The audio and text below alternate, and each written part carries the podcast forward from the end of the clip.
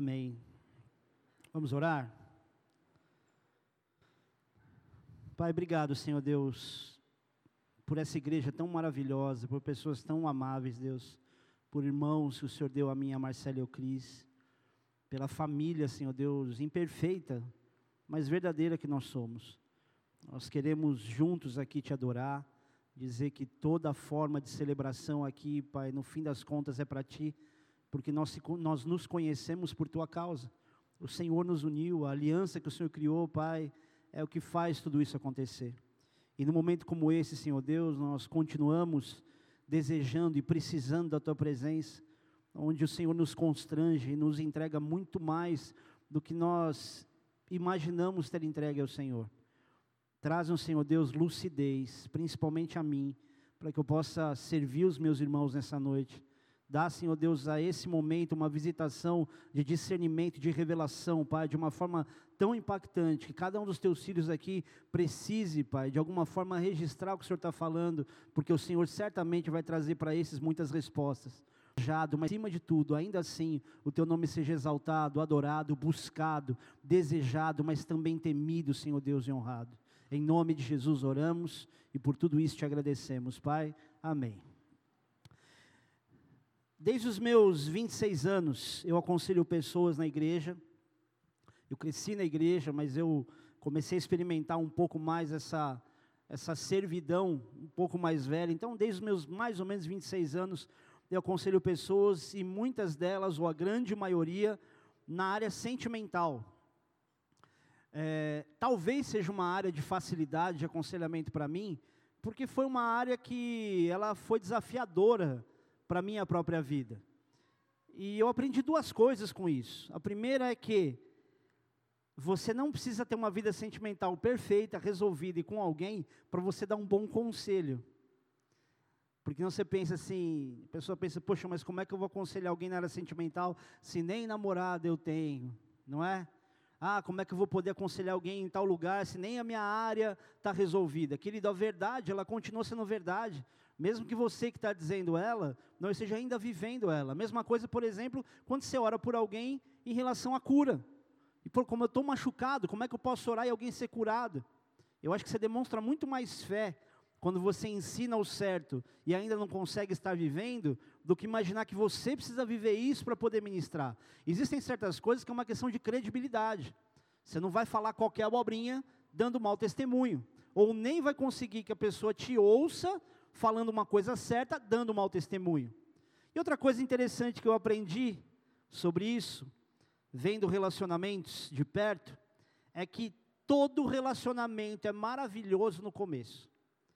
Todo momento, todo início de relacionamento é lindo. Até mesmo aqueles que terminam em crime passional. Até aqueles que a pessoa, um mata o outro. Começa de uma maneira maravilhosa, talvez não tão maravilhosa, mas aceitável, talvez com alguma, alguma experiência que alegre o coração de alguém, enfim. Eu até tinha separado umas fotos para mostrar para vocês resultados de vingança da área sentimental, mas resolvi não mostrar, para não mostrar cenas um pouco fortes. Porque com toda essa questão de vivência e aconselhamento, eu, eu vi tanta coisa acontecer, às vezes pessoas vinham me forçar a, a aceitar ou a conhecer alguém da, a, sobre a questão da área sentimental, e a gente percebia aquela forçação de barra para poder abençoar um namoro. Deixa eu te explicar uma coisa, querido, não quero ser indelicado, mas eu preciso dizer, pastor não é benzedeiro. Ele não vai abençoar você, ah, agora está tudo certo. A gente que precisa se posicionar, amadurecer, deixar de ser manipulador. Ao invés de buscar a bênção do pastor, começa a amadurecer e buscar o que, que Deus tem para vocês. Porque senão o pastor vai, ele abençoa, ora, seja lá o que for, e você descobre ao longo do tempo que a bênção do pastor não significa nada, se você estiver andando em desacordo com princípios que você tem que andar. Então não pense em alguém te abençoar, agora está tudo certo. Isso não adianta. Eu gostaria muitas vezes que adiantasse. Mas o que Deus espera, querido, é que você tenha uma ligação direta com Ele, e não que você use mais pontes. Jesus é o único caminho que te leva a Deus. Não é o pastor que te leva a Jesus que te leva a Deus. Ou você tem uma vida com Deus, ou esquece. Vocês estão aí? Eu tenho um parente na família, que toda vez que ele muda de namorada, ele fala da atual como se fosse a melhor pessoa do mundo. E evidentemente ele faz comparação com a anterior.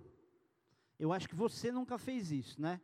Tipo, ah, essa pessoa, mas porque aquela outra ali, não, né? Até que o tempo passa, um começa a conhecer um pouco mais o caráter do outro, e a pessoa, a última, vira o contrário. A melhor pessoa do mundo, a recente, né, que seria a última, a última que vira recente. Aliás, o contrário, tanto faz. E falar, ah, aquela fulana gostava disso, essa aqui não. Até que termina um relacionamento e a pessoa se vê buscando o próximo, o próximo, o próximo, o próximo, o próximo, e passam os anos, a pessoa parece que não amadurece nunca. Parece que ela está sempre com quinze anos de idade, está sempre na sua quinta série aos onze anos de idade. A pessoa não entendeu que ela precisa vencer barreiras para ser feliz, e não trocar de pessoa para ser feliz. Vocês estão aí? Homens e mulheres, eu posso dizer para vocês sem medo de errar, qualquer pessoa vai ser melhor do que o teu companheiro ou tua companheira, até você comer o primeiro quilo de sal junto. Qualquer um vai ser muito melhor, até que você passa um tempo que você fala de comer um quilo de sal, você passa um tempinho convivendo e você fala, cara, que pessoa insuportável, agora que eu vi, como é que eu não vi isso antes? Por isso que a gente não pode se precipitar, por isso que a igreja tem tanta doutrina. Não, você vai orar para namorar. Deixa eu te falar uma coisa, na Bíblia não tem nem oração para namoro e nem namoro. Você entende para que, que serve um relacionamento, que é para o casamento? Então não é o pastor que vai dizer o que é o que não é, simplesmente. O que a gente faz é um papel moderador, para que a pessoa que se aproxima de outro, não tenha só mais um relacionamento, mas ela entenda o que, que realmente ela está fazendo. Então quando a gente fala para você orar, não, ora um pouco, não é porque oração é algo super espiritual, é porque na oração você domina um pouco mais a sua carne, e conhece a pessoa mais pelo caráter, do que pelo toque físico, do que pela química do corpo, porque química do corpo é adaptável, e se não fosse adaptável, qualquer pessoa que teve mais de dois, três namorados ou namoradas na vida, não conseguiria se casar, porque a lembrança do primeiro, a lembrança do último, sempre seria mais forte. Então relaxa em relação à aproximação física. Se você não conhecer o caráter, não for melhor amigo, vai dar ruim. Vocês estão aí? O problema é que as pessoas hoje estão evitando o convívio do jeito que ele precisa ser. Estão evitando, sei lá, comer comida com sal por causa da pressão alta, não sei. Entretanto, o segredo da durabilidade de um sentimento, ou de algumas circunstâncias, que precisam ser duradouras, é se antecipar ao problema, ao invés apenas de evitá-lo. Você precisa se sobrepor ao problema. Trocando em miúdos, seria o mesmo que dizer, eu vou evitar que eu, que eu peque, é, tendo um comportamento religioso. Não é isso, o afastamento da religiosidade é uma máscara. Você vê muita gente religiosa que fala como crente, não, estamos em santidade. Basta que um espacinho seja dado, a pessoa já enfia o pé na jaca. Mas é você se sobrepor ao problema. O que é sobrepor ao problema? Eu preciso tomar a decisão, por exemplo, de me casar. Isso é uma das coisas. Querido, tem muita coisa que você vai ter que passar. Então, quando for a hora de passar, passe enfrentando. Tenha o posicionamento de ir até o fim. Quando você tiver que ir, se supera. Vai namorar alguém, é para casar. Vai entrar em algum lugar para trabalhar, seja o melhor. Não é só a intensidade, mas é o enfrentamento. Tem felicidades, querido, que você não vai viver se você não enfrentar. É aquela velha frase que eu disse no livro, aquilo que você procura está do outro lado do medo, e tem coisas que você vai ter que enfrentar mesmo com medo. E para exemplificar um pouco mais o que eu quero dizer, vou usar o texto do primeiro livro de Samuel, no capítulo dezoito.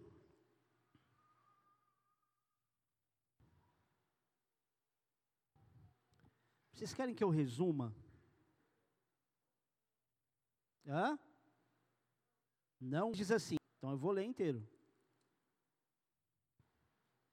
Versículo seis diz assim: Sucedeu, porém, que, vindo Saul e seu exército, e voltando também Davi de ferir os filisteus, as mulheres de todas as cidades de Israel saíram ao encontro do rei Saul, cantando e dançando com tambores, com júbilo e com instrumentos de música. As mulheres se alegravam e, cantando alternadamente, diziam: Saul feriu os seus milhares, porém Davi os seus dez milhares. Então, então Saul se indignou muito, pois essas palavras lhe desagradaram em extremo, e disse: Dez milhares deram, deram elas a Davi, e a mim somente milhares? Na verdade, que lhe falta senão o reino? Daquele dia em diante, Saul não via a Davi com bons olhos. No dia seguinte, um espírito maligno da parte de Deus se apossou de Saul, que teve uma crise de raiva em casa, e Davi, como nos outros dias, dedilhava a harpa. Saul, porém, trazia na mão uma lança, que arrojou, dizendo: Encravarei a Davi na parede. Porém, Davi se desviou dele por duas vezes. Saul temia Davi, porque o Senhor era com ele, e se tinha retirado de Saul. Pelo que Saul afastou de si e o pôs por chefe de mil. Ele fazia saídas e entradas militares diante do povo. Davi lograva bom êxito em todos os seus empreendimentos, pois o Senhor era com ele. Então, vendo Saul que Davi lograva bom êxito, tinha medo dele. Porém, todo Israel e Judá amavam Davi, porque, porquanto fazia saídas e entradas militares diante deles. Disse Saul a Davi: Eis-me aqui Merabe, filha, minha filha mais velha, que te darei por mulher. Sê-me somente filho valente e guerrei as guerras do Senhor. Porque Saul dizia consigo: Não seja contra ele a minha mão, e sim a dos filisteus. Respondeu Davi a Saul: Quem sou eu? E qual é a minha vida? E qual é a minha vida e família de meu pai em Israel para, si, para, para vir a ser, ser eu genro do rei? Sucedeu, porém, que ao tempo em que Merabe, filha de Saul, devia ser dada a Davi, foi dada por mulher a Adriel, meolatita. Mas Mical, a outra filha de Saul, amava Davi. Contaram-no a Saul, e isso lhe agradou. Disse Saul: Eu lhe a darei para que ela lhe sirva de laço, e para que não, e que, para que a mão dos filisteus venha a ser contra ele.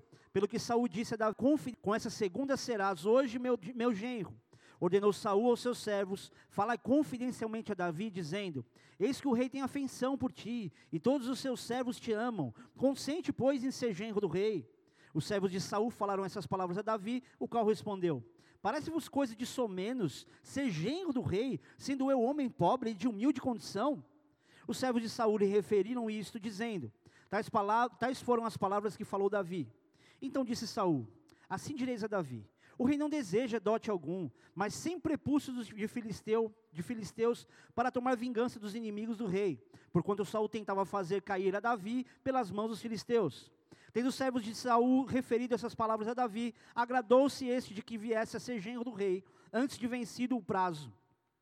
Dispôs-se Davi e partiu com seus homens, e feriram dentre os filisteus duzentos homens. Trouxe seus prepúcios e os entregou todos ao rei, para que lhe fosse genro. Então Saul lhe deu por mulher a sua filha Mical. Viu Saul e reconheceu que o Senhor era com Davi, e Mical, filha de Saul, o amava. Então Saul temeu ainda mais a Davi, e continuamente foi seu inimigo. Cada vez que os príncipes dos filisteus saíam à batalha, Davi lograva mais êxito do que todos os, seus, todos os servos de Saul. Portanto, o seu nome se tornou muito estimado. Até aí. Queridos, Davi, depois de ter matado Golias, ficou amigo de Jonatas, filho de Saul, que vem no capítulo anterior. E se você olhar... Aliás... a partir do versículo um, do capítulo dezoito. E se você olhar o contexto todo, você percebe que depois que ele derrotou Golias, Saul não deixou nem ele voltar para casa. Não, você vai ficar aqui. E ele já virou amigo do filho de Saul, do rei. E um dia Saul e Davi voltam de uma batalha, aí mulherada, quando quer botar um homem para cima, coloca, mas do mesmo jeito, quando bota para baixo, é um desespero. Mas só aqueles que têm luta com ego, ali um O homem, para ser derrubado por uma ou por dezenas de mulheres, ele precisa ter ali um, um pezinho inclinado a ser um, um, alguém que precisa de autoafirmação. E aí Saul olha e fala assim: peraí, as mulheres estão cantando que Deus, Deus deu a, a Davi dezenas de milhares, e para mim só milhares. O que, que falta para esse cara? Senão o reino. Ele vai tomar meu lugar aqui. E nesse contexto, a Bíblia diz que a partir daí, Saul já não via Davi com bons olhos. Só que, curiosamente, só no dia seguinte é que o espírito maligno se apossou dele. É curioso pensar por que, que o espírito maligno se apossou de Saul só no dia seguinte, se a partir daquele momento que ele refletiu isso, do dia da volta da batalha, Saul já não via Davi com bons olhos. Você parou pensar nisso? Por que o dia seguinte?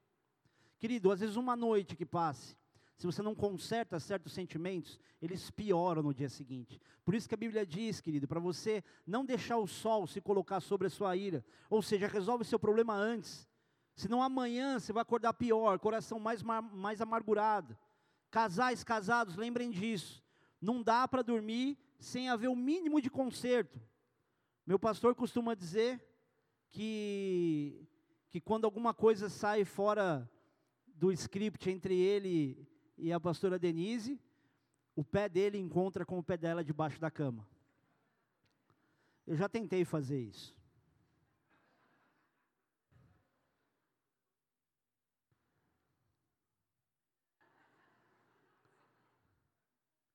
Melhor eu pensar no que eu vou falar.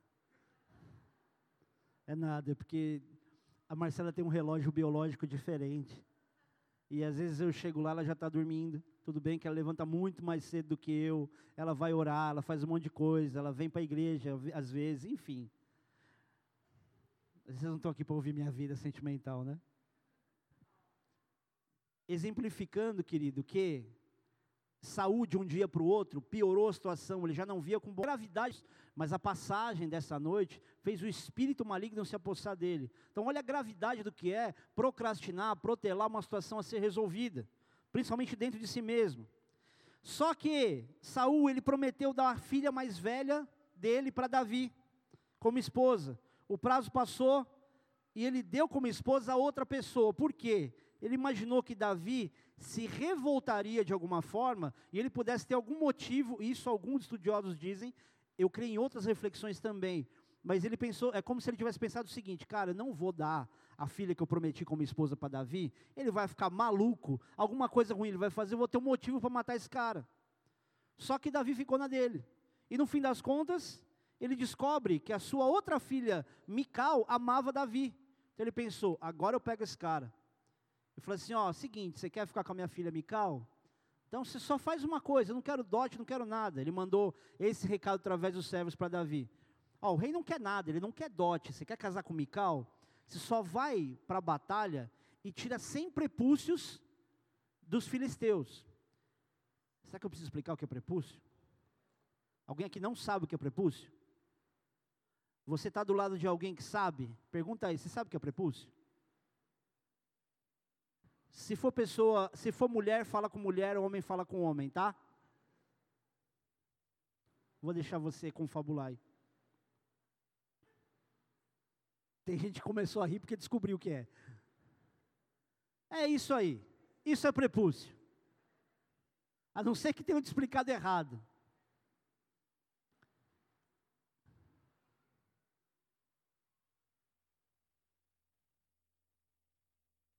É esquisito falar dessas coisas no púlpito, viu?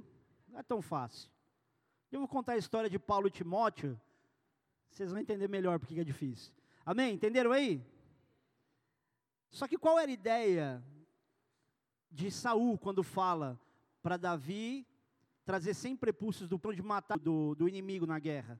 Querido, imagina como é que você lida com a situação de matar pessoas numa guerra. Você tem que estar atento o tempo todo. Agora imagina que você vai matar uma pessoa, ferir uma pessoa, e você vai lá e vai cortar o prepúcio. Imagina isso cem vezes. Ou seja, de alguma maneira ia despender muitas outras pessoas para proteger Davi, para ele conseguir cortar esse prepúcio do filiste, do, dos filisteus e poder trazer para o rei. Só que Davi, ele não é que ele, fa, ele consegue fazer o difícil, ele vai além do difícil. Ele traz logo duzentos. Você quer cem? Te dou duzentos. Olha o nível de intensidade de Davi. Davi era certamente uma das pessoas mais ousadas da palavra de Deus. Isso fez com que Davi, entregando esses duzentos, talvez tenha feito Saul pensar, puxa, não foi dessa vez. Pensei que ele ia morrer na mão dos caras. Você cortar de um já seria difícil, de cem, e o cara vai e corta de duzentos.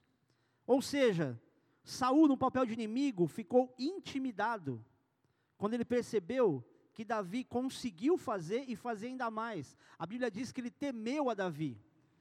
E na sequência diz, temeu ainda mais. Toda vez que ele voltava de uma guerra e que ele tinha êxito contra o inimigo. Saul olhava para a vitória de Davi não só como uma decepção dele, tipo, ah, não consegui matar Davi. Ele olhava para isso e falou assim, cara, o que esse cara fez prova que Deus está com ele. E ele começou a ter medo de Davi. No papel de inimigo ficava intimidado. A atitude de Davi, que ele ensina para a gente algumas coisas muito importantes. Primeiro, a não ser medíocre. Num país onde a mediocridade é uma das coisas mais normais do mundo. Ser medíocre a gente aprende a ser já na escola. Eu não sei você, mas eu era medíocre. Eu só deixei de ser medíocre quando eu repeti a quinta série. Que aí a matéria estava toda na cabeça e eu arrebentei. Mas, passar com C é o que todo mundo quer. No fim das contas, as pessoas imaginam que, que ser aprovado é suficiente, não precisa nem aprender. Eu lembro quando eu terminei o colegial, uma das coisas que mais me assustou é que uma prova que eu fiz, ela me, me garantiu nota para um ano inteiro. E foi uma prova com consulta. Me pergunta qualquer coisa de química. Não sei absolutamente nada. Sou péssimo. Por quê? O conceito é passar de ano. O conceito é estar na média. O nosso conceito não tem sido ser excelente. Não é aprender. A gente só estuda para passar. Por isso que, infelizmente, tem uma cultura no nosso país... Ou temos uma cultura de não ler tanto quanto a gente deveria, de não aprender quanto a gente deveria. Você vai para a faculdade, na faculdade você não aprende. Eu não quero aqui desmoralizar a faculdade, mas você está aqui, você sabe. Exceto estudantes de direito do primeiro semestre. Esses aí, eles chegam para você vomitando o Código Penal. Não, porque na lei tal, não sei o que, se acha. Você que passou em direito esse ano, faz diferente dos outros. Seja humilde. Não fica dizendo, não, eu estudo direito, eu estudo direito, estou no primeiro semestre de direito. Não, mas eu já conheço, meu pai era advogado, meus irmãos são advogados, meu cachorro é advogado.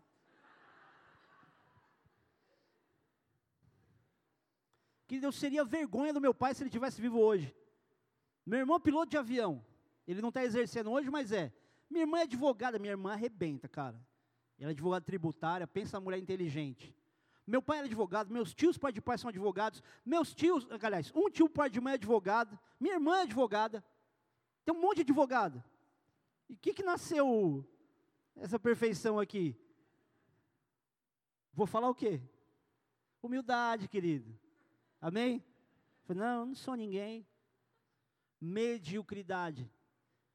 Nós não experimentamos muitas coisas de Deus na nossa vida porque a gente está contente em ser medíocre. Não, eu só preciso disso aqui, que eu não quero, mas nem de longe, te ensinar a ser ambicioso. Uma coisa é você angariar posses. E outra coisa, querido, em relação a essa questão de, de querer ter dinheiro, porque até desejar ser rico é ser medíocre. Sabe por quê? Quem aqui não gostaria de ser rico? Tá bom, tudo bem, fora os que já são. Não é o que todo mundo quer?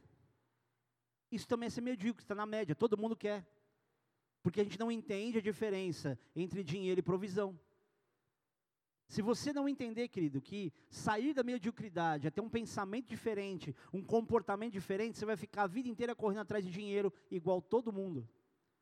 Se matando para pagar a conta, igual todo mundo. E quando se fala de vida com Deus, sair da mediocridade é ter uma percepção para querer ouvir a voz de Deus como ninguém ouve. Para discernir coisas que ninguém está prestando atenção, e que às vezes é exatamente ali que Deus está agindo, e prospera as pessoas. Que prosperidade não é ter dinheiro, vocês ouvem isso muito de mim, é você crescer naquilo que você tem, mas mais do que isso, sair da mediocridade é dar valor àquilo que você tem, é honrar aquilo que você tem. Agora, a superação não é uma possibilidade, ela é uma oportunidade, é quase uma obrigação, a gente precisa se superar, e em diversas áreas, na área financeira mesmo, na área profissional, na área sentimental, nós precisamos aprender a nos superar, e quando fala se superar, não é conseguir viver algo melhor, porque você galgou alguma coisa, mas conseguir passar a barreira. Por exemplo, tem gente que não consegue se superar na área sentimental, porque vive um trauma de dez anos atrás. Aconteceu uma experiência horrível, a pessoa fechou a porta do coração e falou, ninguém entra, ninguém sai. Para muita gente aqui é hora de uma superação, porque Deus está cheio de bênçãos, e quando fala de bênçãos, não limite isso à questão financeira, mas de realizações. Mas a pessoa fechou a porta, ela, ela decidiu que ela não tem o direito de ser feliz, ela decidiu que não dá para ela, que é impossível ela viver uma experiência maior com Deus, esse é o limite do que ela tem, quando na verdade Deus está dizendo, eu nem comecei a te abençoar ainda, eu nem comecei a te surpreender, é a tua mente que é muito fechadinha, e acha que você vai ser feliz tendo dinheiro. Querido, quantas pessoas com dinheiro você conhece, que ela consegue viver uma infelicidade, que você fala, cara, no lugar dela eu estava bem. Por quê? Porque dinheiro não traz felicidade. Ah, mas manda buscar.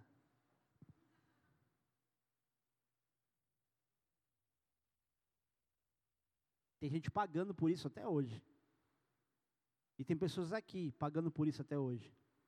Cresceu, ganhou dinheiro e percebeu que continua limitado em diversas áreas da própria vida. Continua precisando se superar. Lembra de uma época, questões. Eu lembro de uma época que eu queria trabalhar numa área de seguros de automóvel para garantir um salário um pouquinho melhor. E quando eu fosse entrar na entrevista, eu queria ter a experiência que estava exigindo.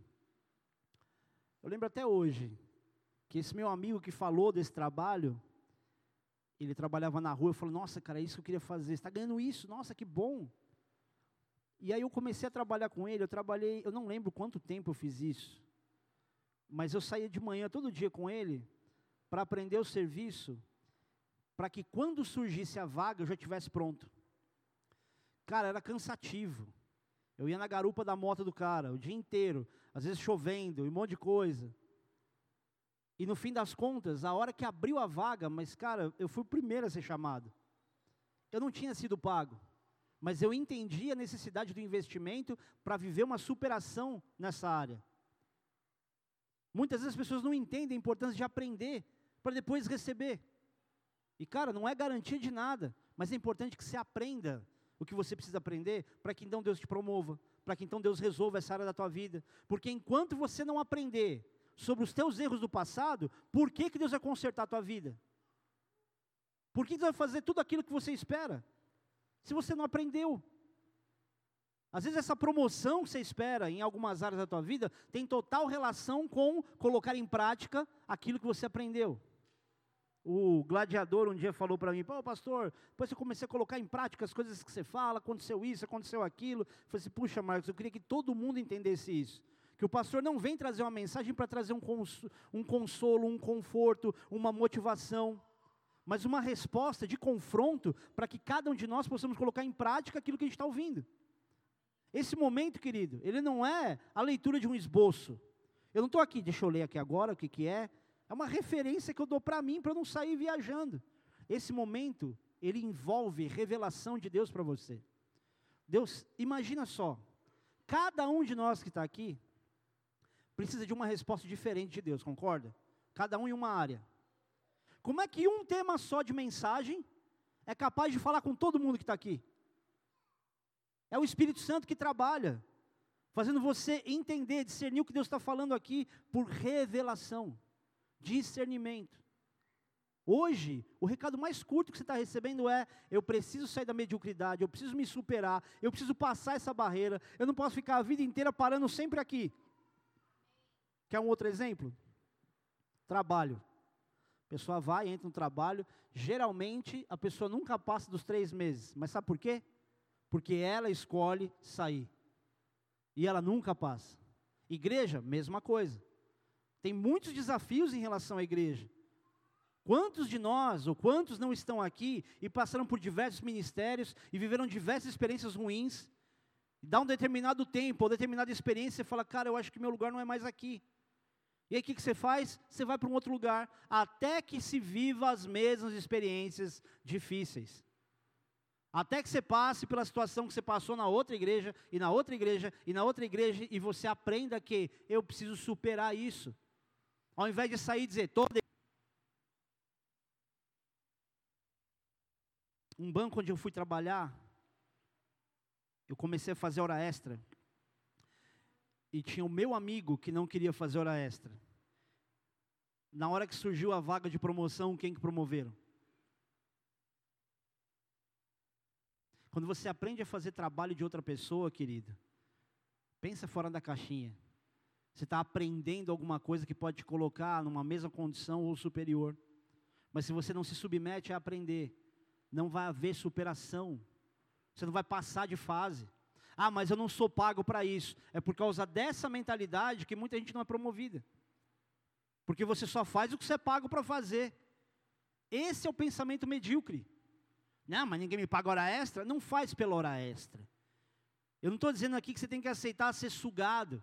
Mas você entende que algumas semeaduras diante de Deus são capazes de fazer com você? Pastor, mas não tem nem como ser promovido. Que ele não faz porque o chefe está vendo. Faz porque Deus está vendo.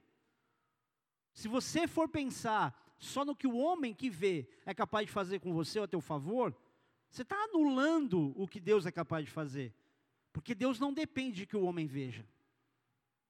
Deixa eu dizer uma coisa importante aqui. Alguns de vocês aqui têm uma necessidade muito grande de ser pastoreado, de receber direções de Deus, de receber conselhos, às vezes, do pastor ou da pastora. E você fala assim, poxa, mas o pastor nem me conhece, nem sabe quem sou eu. E toda vez que eu penso em dar um abraço nele, falar alguma coisa, tem uma fila gigante de gente querendo falar com ele. Hoje, então, que é aniversário dele, meu Deus, mais um culto que eu vou ficar aqui sem conseguir falar com o pastor. Deus está te vendo exatamente agora onde você está. Ele sabe que você não se considera uma pessoa popular na igreja. Mas deixa eu te contar um segredo. Diante de Deus não tem popularidade nenhuma. Não tem ninguém mais exclusivo. Ninguém é mais importante. A gente só fala de um lugar alto para ter comunicação visual. Ninguém aqui é importante mais do que o outro. Nem eu, nem a Marcela. Nem presbítero e diácono. A gente tem funções para fazer o culto, a igreja funcionar. Mas diante de Deus ninguém é menos importante aqui. Então não olhe para a tua vida como se você dependesse exclusivamente de uma super proximidade minha ou da Marcela, ou talvez de alguns outros líderes que tem aqui na igreja. O que Deus está fazendo com você, talvez nesse momento, é te ensinando a buscar da mesma fonte. Ou você acha que eu estalo o dedo e estou lá falando com Rina, Rina, não, precisava abrir o coração, tenho que contar umas coisas, preciso de um conselho seu. Sabe em quanto tempo está a minha espera de agenda com o meu pastor? Um ano e meio. Claro, se tem alguma situação muito urgente, uma questão de autonomia, rápido, eu tenho o WhatsApp dele, eu falo. Mas os assuntos que eu gostaria de conversar como ovelha pastor, não acontece. E não é porque ele não quer, é porque olha o tamanho dessa igreja. São quatrocentas e cinquenta igrejas pelo mundo. Você imagina se cada um dos pastores quiser falar com ele, ele atendesse um por dia, nem um ano daria. Então entenda, querido, você precisa viver uma superação que vai além dessa, dessa intimidade, essa proximidade comigo ou com a Marcela. Um pastor, ele consegue pastorear com eficácia, pelo menos, ou no máximo oitenta pessoas. A gente já não tem oitenta aqui. Eu tenho que dar atenção hoje para presbítero e diácono que eu nem consigo. Só que muitas vezes eu me pego vendo situações urgentes de pessoas que pisaram na igreja ontem. Quantas situações não acontecem assim? Mas se a gente não ensinar as pessoas a amadurecer na fé e a crescer e superar, a gente vai ter uma igreja cada vez mais doente, colocando o pastor no lugar de Deus, colocando qualquer outra pessoa no lugar de Deus. A minha maior preocupação e responsabilidade é que cada um de vocês amadureça na fé, para que amadurecendo na fé, você se sinta vivendo todas as promessas e planos que Deus tem para você. Deus não vai te abençoar porque você é um igrejeiro, mas porque você cumpre princípios, inclusive fora daqui. E isso não tem a ver, querido, com a tua necessidade de ser glorificado. Isso tem a ver com o plano de Deus para ser cumprido em você. E se a nossa mentalidade de vida, ela não começar a mudar, a gente não vai viver as bênçãos, as bem-aventuranças que Deus tem separado para a gente. Nesse meio aqui, existem pessoas que na sua área de trabalho Você é infinitamente mais importante do que qualquer pastor, porque você tem autoridade, você tem propriedade. Não coloque o nome de Jesus, o poder que há no nome dele, e o agir do Espírito Santo, numa caixinha escrito bola de neve. Ou então, pastor Rodrigo, pastora Marcela, o Espírito Santo está em você, e eu não estou repassando o serviço. Querido, eu estou integral na obra, o tempo todo a minha cabeça funciona como cabeça de pastor. O Márcio às vezes me acompanha em algumas missões, e às vezes, ô oh, pastor, ô oh, pastor, e eu nem estou vendo. Ô pastor, ele falou assim, é, não pode pisar fora da linha, né? Eu falei, não pode. Então não é que eu estou repassando para tipo, não, agora eu vou curtir minha vida. Querido, eu curto minha vida vendo Deus agir na vida das pessoas, não tem nada que me alegre mais. Ao final de um culto, a gente faz uma oração que a pessoa confessa para Jesus que ela é pecadora e recebe Jesus no coração e é salvo do inferno. Quer outra coisa mais relevante do que isso? O que, que adianta? Você tem uma igreja estrumbada de gente, onde todo mundo já é crente acomodado com a igreja. E não tem nem, nem vê a necessidade de se converter muitas vezes. Porque tem crente que passa a vida inteira na igreja e não se converteu. Agora, quando eu olho para algumas pessoas, eu vejo algumas experiências, eu falo, cara, tá aí, isso é o avivamento, isso é o agir de Deus. É quando o Toninho vai vender sushi e leva o cooler, e ele fala, pastor, vende tudo antes da hora que eu imaginava. Basta colocar a mão e fazer, e ter experiência, dar o espaço para Deus agir, e vai acontecer. Mas não, a gente se limita a fazer só o que falaram para fazer. Ah, o pastor falou para eu orar três meses, eu vou orar três meses.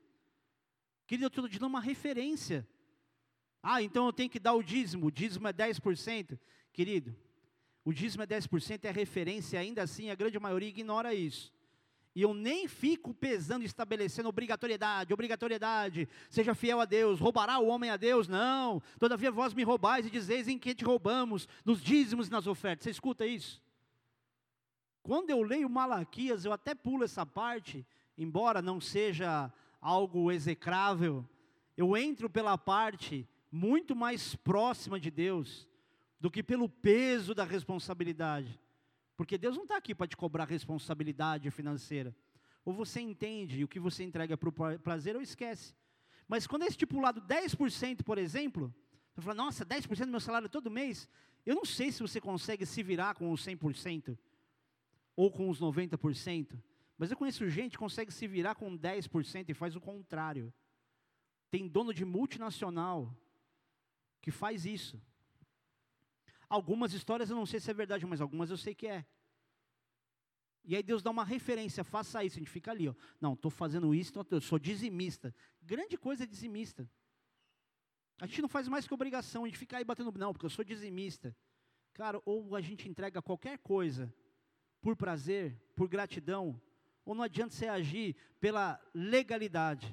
Deus não quer engessar as pessoas e fazer você viver numa legalidade da igreja. Não, a igreja diz isso, não pode isso, não pode aquilo. Não é o que você não pode, é o que você pode.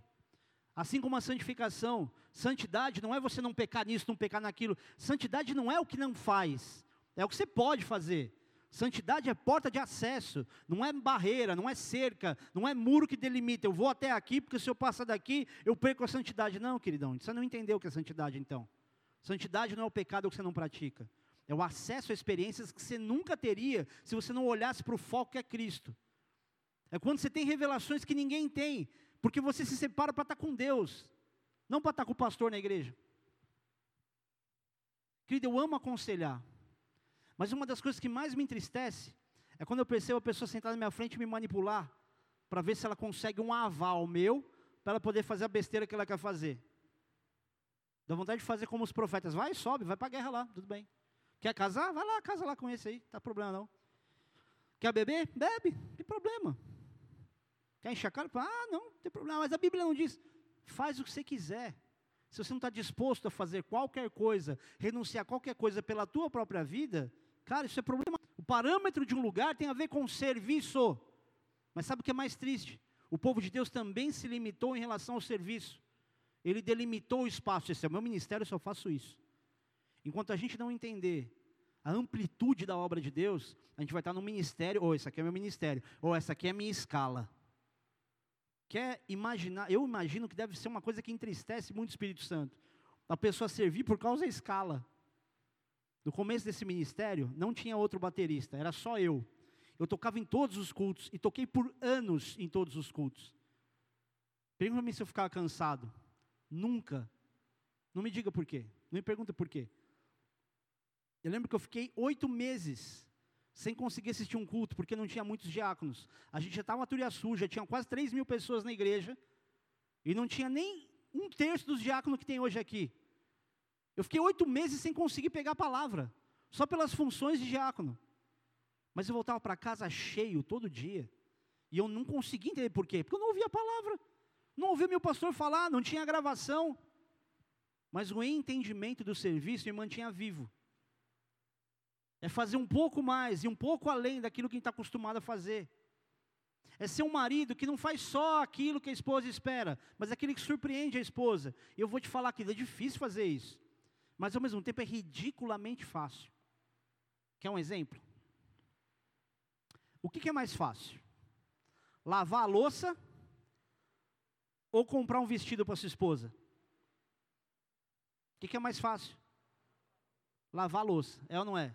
É o que toda esposa espera de nós, não é? Não vou nem olhar para cá. Não é o mínimo? Arruma a casa inteira, faz um monte de coisa, faz a comida, dá para você lavar a louça? Elas esperam, não é? Isso é o previsível, é o normal, é o que não surpreende. Se você lavar, ela não vai soltar fogos, ficar, oh, que naquele videozinho de meme, né? Olha, quando eu lavo a louça, como é que a família fica? Oh! Eu lembro de um dia que eu surpreendi minha esposa com um vestido que eu comprei para ela no Rio de Janeiro. Faz muito tempo. Às vezes eu surpreendo ela com algumas coisas, que na verdade eu, eu, eu erro muito na hora de escolher. Mas esse eu acertei porque eu vi ela falar. Só que quando eu olho para lavar a louça e comprar o vestido, eu penso o inverso. Pô, comprar o vestido é uma coisa fácil. Ah não, pastor, mas tem dinheiro, deixa de ser medíocre. Lavar a louça me cansa muito mais do que ver a expectativa de imaginar como é que ela vai se sentir com o presente. É fazer além ou diferente, pelo menos, do, do que aquilo que é o previsível. Muitos de nós não saímos da mediocridade porque pensamos só na responsabilidade. Querido, quem convive com você não quer de você o cumprimento da responsabilidade. Ela quer a surpresa. A responsabilidade é um benefício para você também, mas surpreende. Eu sei que você vai pensar assim, cara, isso é Deus falando agora. Bom, eu vou esperar um pouco mais para surpreender minha, minha esposa, ou meu marido, ou filho, ou pai, porque senão vai parecer que eu estou fazendo isso só porque o pastor falou.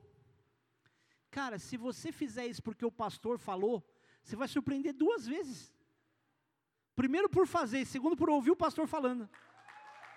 Glória a Jesus. Então faça porque o pastor está falando. Leva para jantar, compra alguma coisa diferente. Amor, eu não vou falar o que eu vou fazer com você ainda, tá?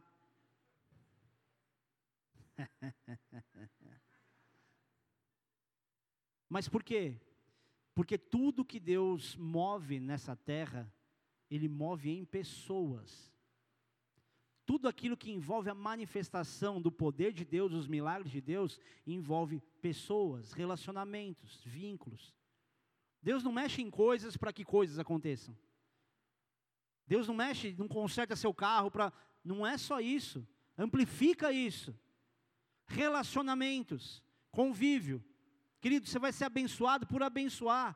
Você não vai ser abençoado porque vão te abençoar. Mais bem-aventurado é dar do que receber. E a gente passa a vida inteira querendo viver uma vida maravilhosamente cheia de surpresas de Deus, vivendo uma vida medíocre, fazendo o que todo mundo quer, vivendo esperando as bênçãos, vivendo esperando receber, receber, receber. É o que todo mundo quer. Mas sair da mediocridade é o entregar. É o que você vai entregar, é o que você vai fazer. Abra a tua Bíblia em Mateus capítulo cinco. Intérprete também tem sede, né? Versículo trinta e oito do capítulo cinco de Mateus diz assim: Ouviste que foi dito, olho por olho e dente por dente, olho por olho e dente por dente. Eu, porém, vos digo, não resistais ao perverso, mas a qualquer que te ferir na face direita, volta-lhe também a outra. E ao que quer demandar contigo e tirar-te e tirar-te a túnica, deixa-lhe também a capa. Se alguém te obrigar a andar uma milha, vai com ele duas. Dá a quem te pede e não voltes as costas ao que deseja que lhe emprestes. Lucas capítulo seis.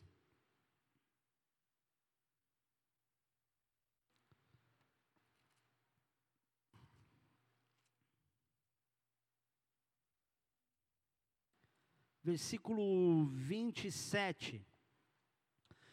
Digo-vos, porém, a vós outros que me, que me ouvis, amai os vossos inimigos, fazei o bem aos que vos odeiam, bendizei aos que vos maldizem, orai pelos que vos caluniam.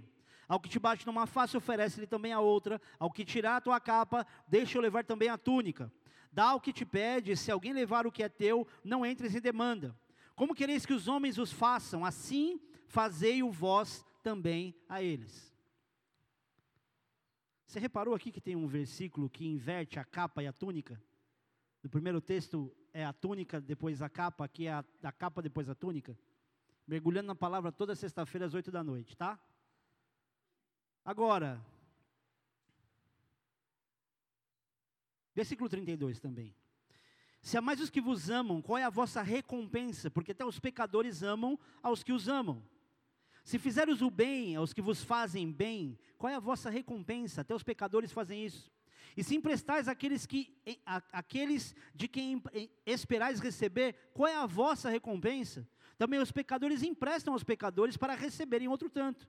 Amai, porém, os vossos inimigos, fazei o bem e emprestai, sem esperar nenhuma paga. Será grande o vosso galardão e sereis filhos do Altíssimo, pois Ele é benigno até para com os ingratos e maus. Sede misericordiosos, como também é misericordioso vosso Pai. Nesse texto que Jesus nos ensina, tem total relação com sair da mediocridade. Perdoar o que é fácil, todo mundo faz. Emprestar para quem você acha que vai te devolver, todo mundo faz. Amar os seus amigos, todo mundo ama. Agora, ama o inimigo. Faz o bem para quem te faz mal. A Bíblia diz que quando você paga o mal com o bem, você amontoa brasas vivas sobre a cabeça do outro. Quer deixar a pessoa maluca? Paga o mal que ela te fez com o bem. Ela falou, opa, tem alguma coisa errada aí, meu. Eu sei o que eu fiz com a pessoa, está me fazendo um negócio bom aqui. Ah, isso é armadilha. Aí o tempo vai passando, ela falou, ué, não é que era a pessoa que queria que me abençoar mesmo? E isso quebra qualquer barreira. Pra você ter uma ideia, querido, as pessoas até hoje não entenderam o poder da provisão de Deus além do homem. Por isso que elas lutam tanto por dinheiro e poder. Eu aprendi com o profeta Oscar Schindler, conhece ele? Quem assistiu a lista de Schindler? Tem uma parte no filme que Schindler chega para um comandante e fala, ó, poder de verdade não é você poder matar alguém e ir lá e matar, é quando você pode matar e não mata. A gente precisa ter um conceito diferente do que é ter poder, do que é viver essa superação. Eu não supero porque eu sou um trator, eu atropelo, eu vou para cima, não, eu supero porque eu sei agir na hora certa, da forma certa. Eu ajo por sabedoria, não por impulso. Impulso é bom até um certo ponto. Querido, se não houver, a partir do momento que você tem entendimento, atitudes maduras para você vencer certas áreas, você vai ficar sempre estagnado reclamando do que você não viveu. Pediram para fazer isso, faz mais. Ah, pastor, mas pô, é cansativo. Cansativo você viver reclamando como você está por tanto tempo. Cansativo é viver estagnado porque você se limitou a fazer o previsível. A fazer só o que todo mundo faria. Querido, eu não quero ser nem como o meu pastor. E ele é um dos caras que eu mais admiro no Evangelho. Eu não quero ser que nem o Rina. Eu preciso em algumas coisas, já que eu não tenho, talvez, a capacitação, ou sei lá o que eu posso dizer, do que Deus deu a ele. Cara, alguma coisa eu tenho que ser melhor. E não é porque eu estou competindo com ele. É porque eu sei que a régua de medir de Deus, ela é diferente, porque ela não é comparada com o outro. A régua de medir de Deus para você, o sarrafo da tua própria vida, ele é individual. Deus coloca numa altura que talvez você olhe e fale, nunca vou alcançar, mas eu falo, fica comigo, eu te faço passar isso. Não é fazendo comparação com os outros. Presta atenção nisso que isso é sério. Muita gente vive grandes infelicidades porque vive fazendo comparação da sua vida com a vida de outra pessoa. Fica comparando, pastor faz muito isso. Não, porque a igreja do cara cresceu, porque a igreja está um lugar assim, não, porque está um lugar assim. Ah, fulano está namorando, ah, fulano comprou isso. Gente, desde quando a felicidade vem por parâmetros que são iguais para os outros? Tem gente que você falar para a pessoa que ela, ela precisa casar para ser feliz, ela fala assim, o quê? Meu amigo casou ali, não quero nem saber não. Não fica fazendo comparação, Deus tem uma história exclusiva para você.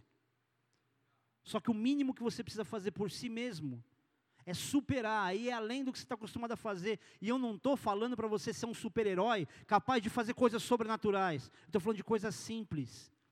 A superação que você precisa ter não é um grande esforço, como às vezes o inimigo quer que você pense. Não, não faz isso não, não pede perdão não, não vai lá. Errou com você, ele que veio pedir perdão, não é assim? Olho por olho, dente por dente. Fez comigo, vou fazer também. O que, que a gente mais escuta das pessoas que não têm maturidade? Ah, quando eu piso no meu calo, eu sou legal. Até pisar no meu calo, você é um bobão, você é fraco. Porque se alguém pisa no seu calo, você já devolve porque pisou no seu calo? Você é igual a todo mundo. Você é igual a grande maioria. Qual é o mérito que tem em você? Qual é a grande demonstração de valor, de caráter que você tem? Se você faz o que todo mundo faz. Se falam mal de você, você fala também. Sabe uma das coisas que eu aprendi que eu acho mais legal? É quando eu descubro que a pessoa desce além em mim. Ela fala mal. E eu consigo ter um nível de sobriedade, de tranquilidade, de continuar amando a pessoa. E não é porque eu sou a pessoa mais legal do mundo. É porque eu sei que a pessoa está vivendo um engano. Eu sei qual é a verdade. É diferente dela falar uma coisa que você sabe que é verdade, porque a verdade dói. É ou não é? Agora, quando você sabe que é injustiça, fica feliz. Porque você sabe que é uma oportunidade que você tem de ser usado por Deus, superar a situação e surpreender as pessoas. Quantas coisas já não falaram de, de mim e da Marcela em Brasília? Da Marcela nem tanto. A Marcela só quase apanhou de uma diaconisa dentro, dentro de uma escola. Conto para eles isso? Não, não podia, né? É muita exposição. Deixa eu para lá. Vocês não querem saber também, né? É, tem ninguém de coração puro aqui não. A Marcela, posso contar, amor? Ou melhor não? Marcela estava trabalhando numa escolinha, que a gente ia lá em Brasília, o Rina falou, ó, pede transferência no teu trabalho que eu vou te enviar na virada do ano. A Marcela trabalhava em São Paulo, eu também trabalhava, eu pedi transferência para a filial de lá. E continuamos trabalhando, ela trabalhou no lugar, quando ela ficou grávida do Cris, ela estava trabalhando numa escolinha, ela fez pedagogia. Que, qual era a função que você tinha lá mesmo? Ela era coordenadora da escolinha. Só que essa escolinha, a dona dela, uma das donas, era a mãe e a filha, e a filha era a diaconisa da igreja. Aí, Marcela sai de licença, quando ela volta para receber... É, eu não lembro o que, que era que ela tinha que receber e pegar a carteira de trabalho dela. Ela falou assim, poxa, mas vocês não vão... Ela chega lá e descobre que não depositaram nem o fundo de garantia dela. E ela falou, poxa, mas é meu direito. Seu direito? Você vai ver o seu direito. Pegou a Marcela, levou igual uma criança, levou para dentro da sala e trancou a porta. A hora que ela ia para cima da Marcela, ela viu que tinha outra funcionária na, na sala. Aí ela abriu a porta e saiu arrastando a Marcela. Ah, porque... Aí eu escuto, eu estou dentro do carro com o Cris no colo, estava o Diego de Santos, ele estava comigo no carro, aí eu escuto a Marcela, Rodrigo, eu estou sendo agredida. Sabe o boneco de posto de gasolina? Assim, ah. Ela saiu do portão, me empurrando ela para a rua. Aí ela falou assim, eu vou contar para o Rina quem é você. Aí eu falei assim, o Rina vem semana que vem, vai lá e conta. Aí ela falou assim, meu, você não sabe o que aconteceu. Eu falei, não, vamos para a delegacia. Quando chegar na delegacia, quem está lá? Meu irmão... Eu saí com o Cris no colo. E eu sou um cara muito pacífico. Eu sou muito bonzinho. Muito tranquilo. E eu fui com o Cris no colo e falei assim, encosta nela agora. Vou te quebrar aqui dentro. Encosta nela agora. Eu sei que não é o que você espera de um pastor. Mas vê o lado bom, eu não fiz nada. Aí aquela gritaria, os polícias colocaram a gente para fora, ó, vou prender os dois, hein? Aí daqui a pouco a gente falou, ó, é, a, a ocorrência tem que fazer em tal delegacia. Ah, mano, não sei onde é, a viatura vai na frente, vocês vão atrás. Beleza, no caminho, eu e a Marcela já, meu, vamos deixar isso para lá? Vamos, vamos, vamos. Ah, beleza. Aí chegamos já na delegacia, disposto a acabar com a história. Aí a hora que eu for, vou falar com o delegado, eu falei assim, doutor, é, se eu não quiser prestar queixa e fazer nada, eu posso ter algum problema com isso? Porque eu não quero. Aí ele pega e vira para ela, tá, e você? Não, porque eles isso, eles aquilo. Falou, você acabou de escutar o que esse rapaz falou?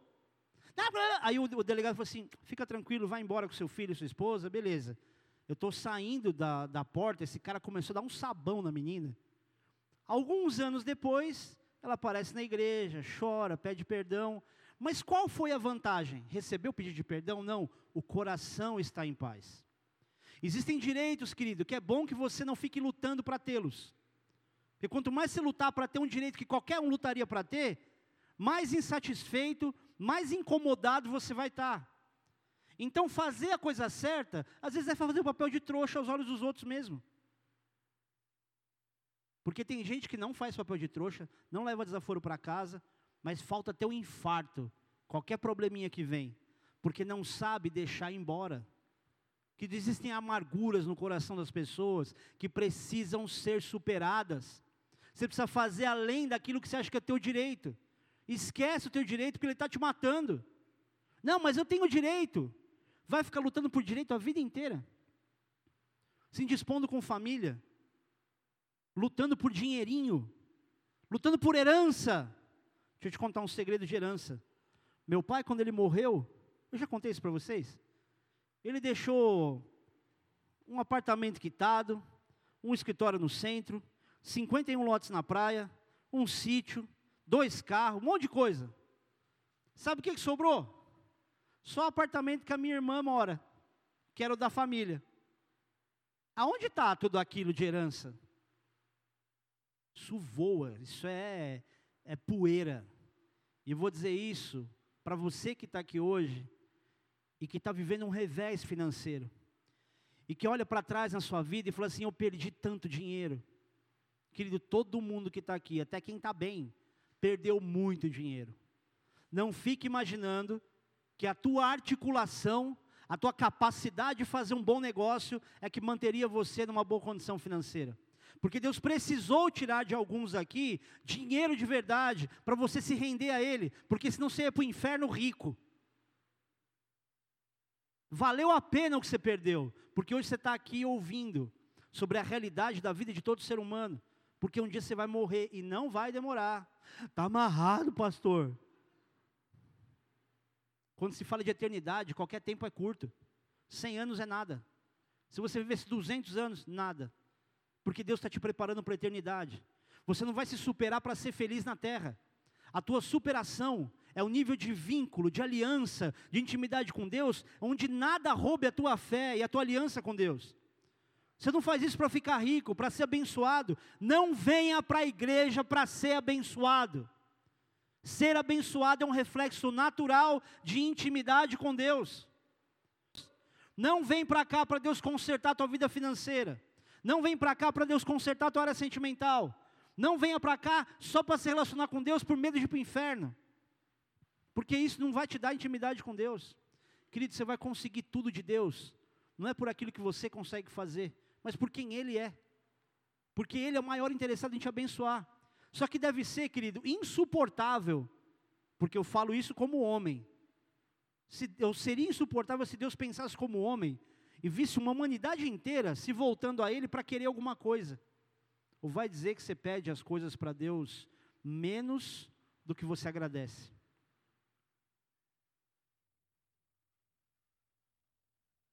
Se você estivesse no lugar de Deus, recebendo informação e oração das pessoas, o que, que você acha que você ia receber mais?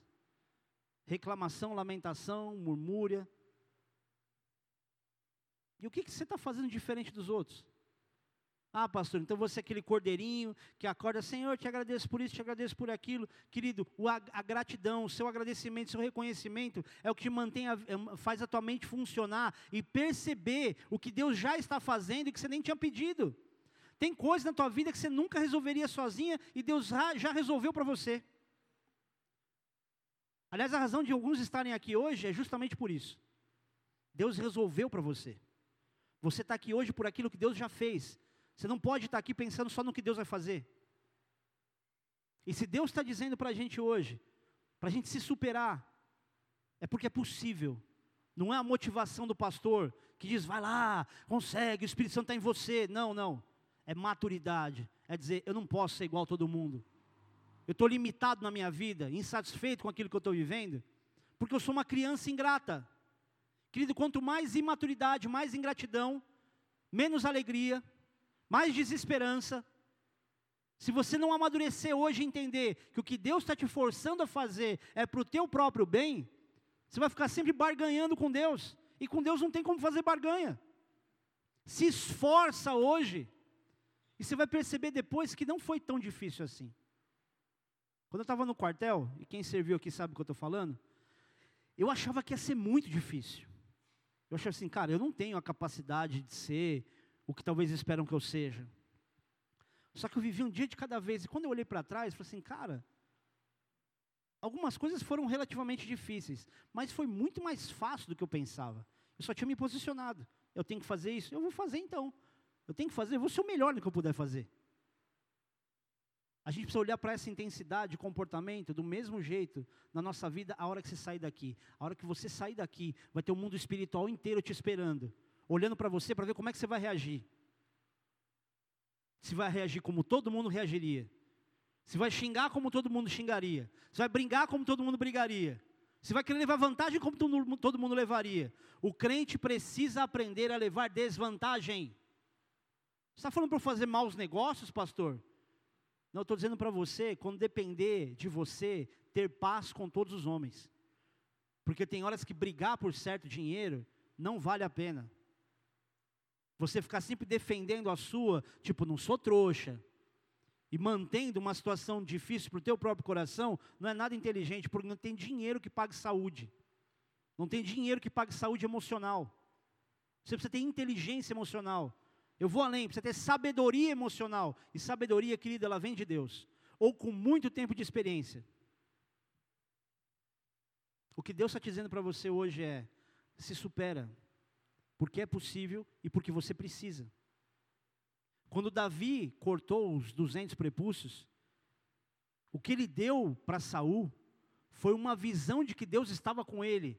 E Saul o temia por causa daquilo. Se ele tivesse entregue só os cem, ele deve ter pensado, meu, Davi se matou para conseguir isso aqui. Droga, não morreu. Mas ele aparece com duzentos? Espera aí, Deus está com esse cara. Ele fez o mais difícil. É o que vão olhar para você e vão perceber, Deus está com ele, cara. Porque ele fez o mais difícil. Ele passou por situações que eu não passaria. Quantas vezes você não ouviu, e principalmente nessa fase, cara, não sei como você aguenta. Não sei como você aguentou tal coisa. E na tua mente, no teu coração está, foi Deus. Foi Deus, eu só consegui porque Deus ajudou. Nossa, que livramento! Foi Deus. Tudo é por Ele. Dele, por meio dEle e para Ele são todas as coisas. E quando você discerne isso, quando você discerne que Ele tem que ser o centro de tudo, a tua vida começa a ter sentido. E principalmente você começa a viver as realizações que você sempre sonhou. Se supere, e faça isso por esforço também. A palavra de Deus diz que desde o tempo de João Batista, o reino de Deus, o governo dele, é conquistado à força, e aqueles que se esforçam se apoderam dele. Se não tem esforço, não tem apoderação, o apoderamento do reino. Se esforça, vai, faz mais um pouco. Querido, quem é que ganha a prova de atletismo de fundo? É aquele que na hora que ouve o sino batendo, ou que sabe que é a última volta, ele dá o sprint. Olha aí como é que foi a São Silvestre. O cara não desistiu. A metros da linha de chegada. O cara dá uma disparada dentro na frente do outro. Aí você fala, poxa, mas foi injusto. Não, o outro deveria correr ainda mais. Dá tudo que ele poderia dar. E é exatamente assim que a gente deixa de se comportar. Na hora mais relevante da vida, as pessoas elas se acomodam. Na hora mais importante da vida, as pessoas deixam de, produ- de ser produtivas para Deus.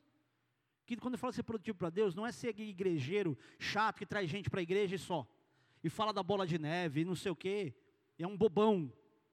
Estou falando justamente de uma vida consistente. De ser aquele que sabe que ele carrega, não a identidade de um lugar, mas a presença do Espírito Santo que faz milagre na rua.